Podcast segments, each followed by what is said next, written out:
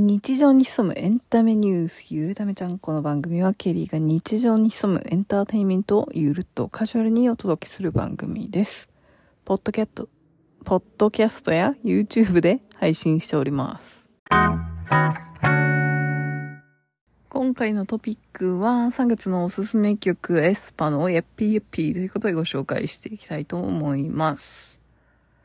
今回は3月のプレイリストから振り返っていきたいと思います。2月は完全に抜けてましたね。えーまずはワンダーガール、テルミー、ダビチ、パニパニ、エスパー、Life's Too Short、イングリッシュバージョン、エスパー、サーフェージ、エスパー、今、イムレイ、Next Level、イムレイリミックス、少女時代、Lucky Like That、エスパー、ヤッピーヤッピ、レッドベルベット、エスパー、Beautiful Christmas、エス ー、Lucid Dream、AKB48、Liber、Red Velvet、Feel My Rhythm、Kepler、Up、Kepler、Pool Party、Rolling Line、ブラブラブラブラ、Kepler、MVSK、かな終わりあ、お、お、お、Tomorrow by Together、No Lulus、IPE、11 Japanese version、Twice、Cheer Up、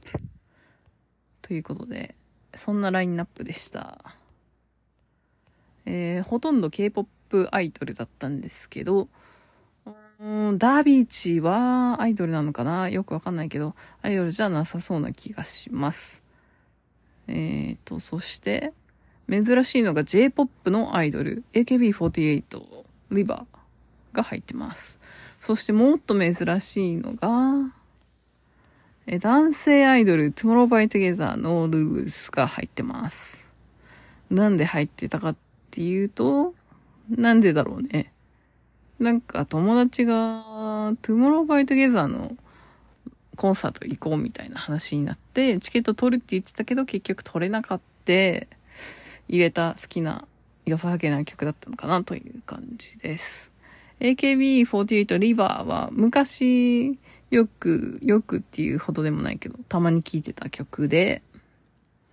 うーん、なんだろうな。突然聴きたくなったっていう感じですかね。なんか、あんまり、エスパでいう、低音、重低音が効いてるネクストレベルとか、サーベージとかあんまり好きじゃないんだけど、どちらかというとサーベージなの。後半の曲調がめちゃくちゃ変わる爽やかになるところ、あそこの方が、あそこの方がっていうか、あそこがサーベージで一番好きっていうぐらい、別にそんな重低音の曲好きじゃないんですけど、この多分 AKB だと日本語の歌詞とか意味が分かっちゃうから乗れる曲 ?Perfume とかもそうなんですが、あとは相田美月っていうアーティストだったりね、えーテクノポップっていうジャンルであったりとか、カプセル、中田康隆プロデューサーがいるカプセルであったり、そういう方がもしかしたら好きなのかもしれないですね。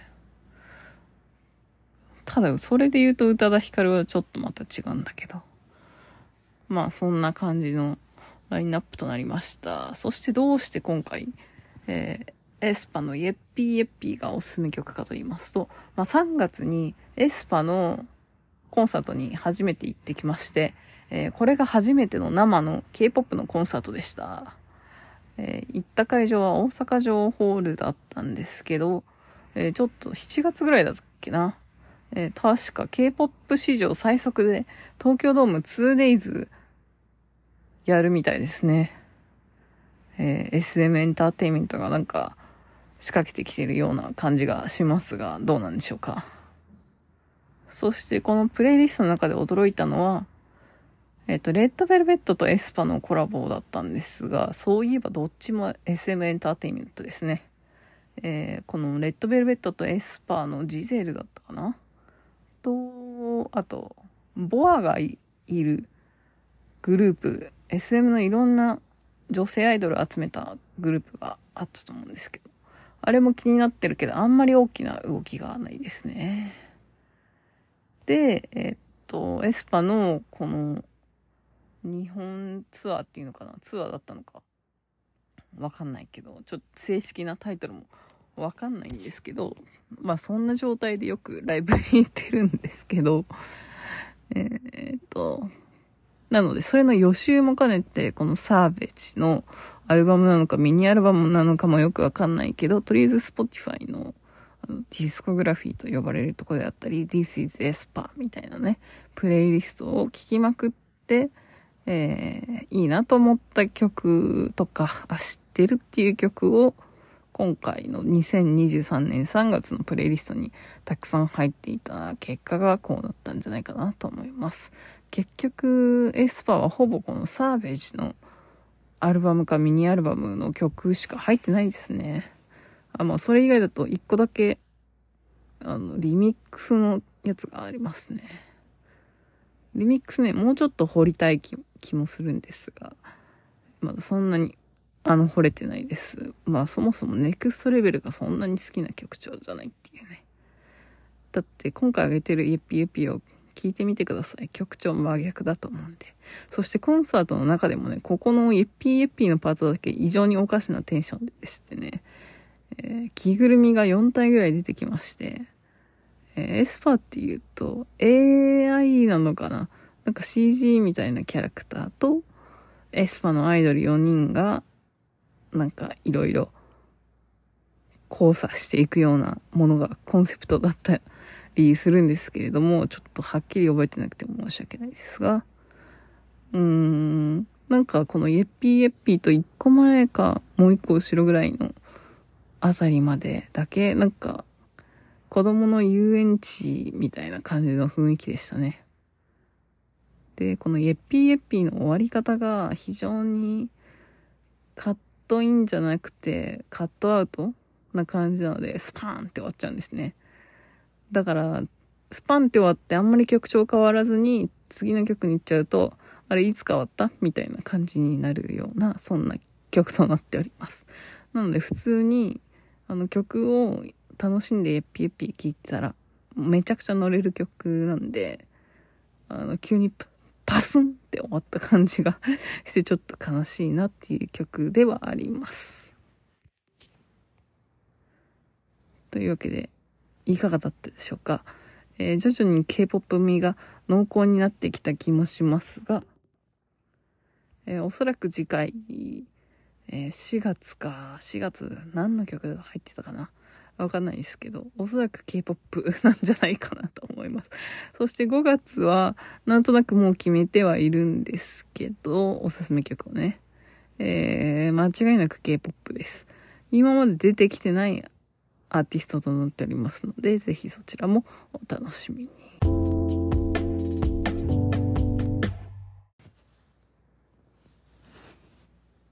というわけで今回のポッドキャストいかがだったでしょうか？えー、K-POP のお話が相当続いてると思うんですが、えー、そのせいなのか、はたまた更新がしてなさすぎなせいなのか、えー、なんだろう、オーディエンスが少し減ってきているような気もしなくもないので、えー、今日も頑張って収録しております。今日が何回目なんだろうな。むしろ、あの、収録の時に台本を書かなくなっちゃったので、今何話目なのかが非常に把握しづらくなっております。もしこのぐらいの喋りでいいのであれば、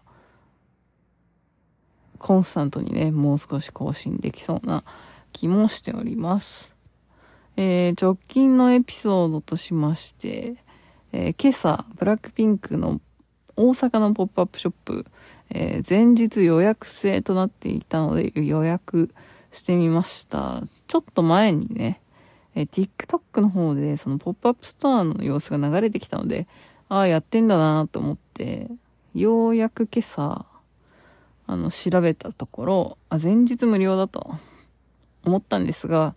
以前、去年の夏ぐらいに TWICE のポップアップショップに、アベノまで行ってきたんですけど、まあ無料だし行ってみるか、みたいな気持ちでね、行ったんですけど、まあその時も予約制だったんで、もしかしたら予約制なのかなと思って、えー、サイトを検索してみに行ったら、なんと、前日予約制でした。今回は梅田でルクアだったんですが、うん以前、その、ルクアで、 Perfume のポップアップショップをやってて、えー、 Perfume Closet のポップアップショップかなやってて、えー、ブーツを買っちゃったんですけれども、おーあれはね、一回行っちゃうって欲しくなっちゃうと、めちゃくちゃ熟考したんですけど、えー、買っちゃいましてね。今家で眠っております。いやー、ポップアップショップね。恐るべしだよね。パフュームじゃないや。トゥワイスは、あの、なんだっけな。いつの頃なんだろう。セレブレイトかな？より前かな。なんかそのぐらいの頃だったので、まだそんなに思い入れもなく、そしてまだ CD を買う前だったと思うので、は無料で見れるイベントがあるし、この機会に行ってみるかなって思ったんですけど、まあそこから1年でもう TWICE のイベントに2回行ってるってペースがおかしくないですか？やっぱり TWICE の供給って多いんですねって思っちゃいますね。えっ、ー、と、まあでも去年のワンスデーで1回、えー、今年に入って TWICE のツアーで1回。まあ、もう年一で会っちゃってることになりますね。そして今年はなんと、7月に、えー、ミサモ、日本人メンバーのミサモだけのイベント、ショーケースがあるんですよ。ショーケースっていうのは、なんか私が把握しているものだと、えー、まあ、デビューイベントみたいな感じで、あるような感じがするんですけど、TWICE が日本でデビューした時は、ショーケースがなんと、えー、ファンクラブ限定で、えー、まあ、抽選だったとは思うんですけど、無料招待とかいうような、そんなレベルの、なのでまずは集客というか認知というか、とりあえず客を集めようみたいな感じの感じなんですよね。で、7年を超えてたらもう相当大御所。まず再契約するアイドルが相当早々にいなくて、なおかつ、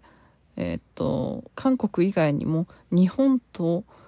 台湾のメンバーがいて再契約ってなってると、まあそんなにいない BTS ですら全員韓国人で、まあ男性グループだと兵役とかがあるから、えー、なんだろう、追加契約とかも、比較的契約が長いみたいなんですけど、えー、女性のグループでこんなに長く活動してるのって、まあ、カラとか少女時代とかは一度休止というか、まあそういう形があってまた再度復活してますけど、カラーとかは多分それぞれメンバーが別の事務所であったり、まあ少女時代もそうなのかな別の事務所だと思うんですけど、こんなにね、7年以降もえー、活動してる中で、ミサモがショーケースだと。そして大阪城ホールより小さいキャパのインテックスで、インテックスってどこだっけな？福島？インテックス？インテックス大阪？どこだろう？福島かな？なんかその辺のような気もするんですが。多分、ホール、ホールだと思うので、情ホール、まあ情ホールもホールなんですけど、情ホールより狭い気がします。え、ミサモがそのキャパ、ミサモというかなんかトゥワイスがそのキャパで日本で見れるなんてもうほとんどないんじゃないかなっていうところで、えー、現在、えー、トゥワイスの長期会員が抽選中で、6月1日からダブル会員抽選始まりますので、今ならまだ間に合うと思うので、ぜひね、気になる方は登録、何のステマだ？えっ、ー、と、ワンス、ワンスジャパンダブル会員、年間会員と月額会員登録してみるのもいいんじゃないでしょうか。え今回は大阪2日で東京が3日間のようです。そして、その後は、えっと、レディートゥービーのワールドツアー、ワールドフィフス、フィフスツアーが、日本の追加公演が決まりました。もうめちゃくちゃ先なんですが、12月中旬に名古屋、えっ、ー、と、バンテリンドーム名古屋、えー、白沼にね、えシップの名前になってて シップ集がしてきそうなんですけど、え名古屋と12月末、えっ、ー、と、確か29がサナの誕生日ということで、27、28だったと思うんですが、えー、もう皆さんきっと、えー、お正月、もうお正月休みの話をしちゃうぐらい、えー、TWICE の予定はぎっちりぎちぎちということですね。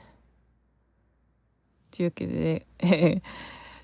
もう年末まできっと K-POP の話になるかもしれないですし、一旦6月で落ち着く予定ですので、えー、6月は行けたら、ちょっとね、行けたらブラックピンクとケプラに行ってしばらく、えー、コンサート、K-POP 含めコンサート活動が 落ち着く状態です。えっ、ー、と、久石譲さんのコンサートどこかで撮った気がするんですが、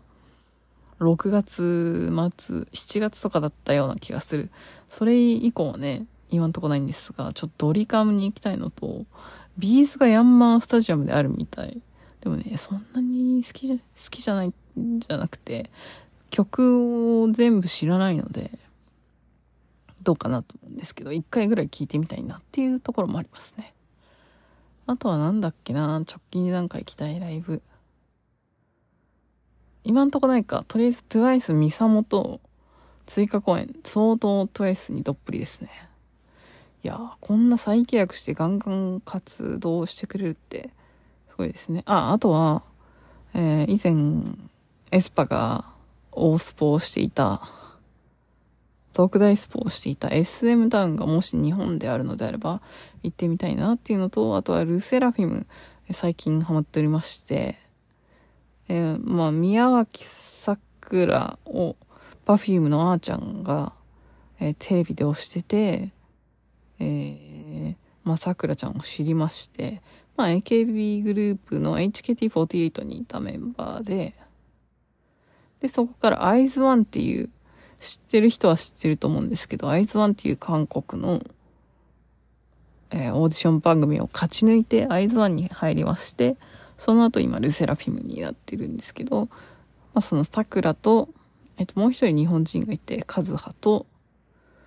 ちょっとね、年齢順がわかんないんだけど、あと、カズハはね、下から2番目だね。ユンジンかな？桜ユン、ユンジン、チェウォン、カズハ、ウンチェかな ?5 人グループ。もともと6人だったんだけど、1人ね、えー、早々に辞めちゃって、とか、そういうところは、なんとなく、なんていう名前だったかな ?3 文字ぐらいだったと思うんだけど。で、ルセラはあんまり曲は好きじゃなかったんだけど、最近ちょっと、まあ、メンバーのキャラが気になって見ていくパターンが多いかな。で、最終曲が良かったら、ちょわよって感じです。はい。え後半の話が長すぎたかもしれない。本編超えしてるかもしれないので、この辺で終わりたいと思います。えー、と、この番組は毎週末1回更新を目安に年間50本更新を目標にしております。Spotify を筆頭に Apple Podcast などでも Apple Podcast、Amazon Music、Spotify、YouTube などでも、えー、放送しております。えー、ご感想あればぜひ、えー、Apple Podcast のレビュー、Spotify のレビュー、Amazon Music のレビューや YouTube のコメント欄、もしくは Twitter のハッシュタグシャープゆるためちゃん、えー、ゆるがひらがな、ためがカタカナ、ちゃんがひらがなで投稿していただけると、えー、この番組終わりに、えー、コメントを読まさせていただこうかなと思います。ここから収録日がちょっと変わっ、えー、今日は何日だ ?5 月31ぐらいだと思うんですけれど、はあ、なんだろう、編集、なんだろう、モニターしていたら、聞き直していたら、えっ、ー、と、なんかね、最後ここからだけ少し音量、多分ね、マイクの位置を押さえてたみたいで、えー、撮り直してるんですけど、えー、ツイッターのハッシュタグ、シャープゆるためちゃんに来ていたコメントなんですが、直近の5月9日に来たコメントは、1個前の、えー、回で、エピソードで読ませていただいたんですが、えー、遡って読んでいこうかなということで、ちょうどこれ3月のおすすめ曲 ?2 月だっけ ?3 月だっけ？まあその辺なんですけど、えまあその3月20日頃にいただいた、えー、ハッシュタグのコメントを読んでいきたいと思います。ステディさんという方、2020年3月27日配信聞いた、ポッドキャストフリークスプッシュエピソードから初めて聞いたトラベリングは私も好き、異空間へ吸い込まれる音がするということで、え宇多田ヒカル宇多田の曲でお気に入り6000ってやつだったかな？を聞いていただきました。ありがとうございました。えー、このポッドキャストフリークスの、あの、おすすめエピソードを教えてくださいっていう風にね、えー、スタッフの方にご連絡いただきまして、送ったはいいんですけど、あの、番組が変わる前の、えっと、番組タイトルのものを送ってしまいまして、っていうのに、あと、送った後で気づいてたんですけど、まあ一番この番組で聞かれてる回がその話だったので、っていうのも、もともと今 K-POP をめちゃくちゃ宣伝っていうか、紹介してますが、宇多田ヒカルが一番好き、大好きなので、えー、宇多田ヒカルの話題で、なおかつ、宇多田ヒカル用のアカウントっていうのがまた別でありまして、っていうのも宇多田ヒカルのファンサイトを運営していたことがありまして、これあんまり言ったことがないと思うんですけど、まあなので、また別でね、宇多田ヒカルアカウントのツイッターだったりとか、他の SNS もありまして、まあそっちでシェアしたので、えー、宇多田ヒカルが伸びてるんじゃないかなと思うんですが、今は、えっ、ー、と、神田松之丞、お名前変わっちゃったと、もう襲名して変わっちゃったと思うんですけど、の、えー、落語の回にもうちょっとで抜かされるんじゃないかなっていうところです。けど両方多分、番組名が変わる前のエピソードなのかなと思うので、えー、K-POP で 巻き返せたら、あシーズン3なのかなこれは K-POP の回だったエピソード。ん？シーズン3は K-POP シーズンだったなっていう感じで だったら面白いかなと思っております。というわけで、ステディさんご視聴いただいてありがとうございました。ぜひまたコメント、えー、このような感じで、ハッシュタグつけてコメントいただけると嬉しいです。というわけで、えっ、ー、と、終わり方が途中から過ぎてよくわかんないんだけど、どこまで紹介していいのかなえっ、ー、と、ハッシュタグを紹介したのでもう終わっていいのかなじゃあ、また次回お会いしましょう。ケリーでした。どうも、See you time.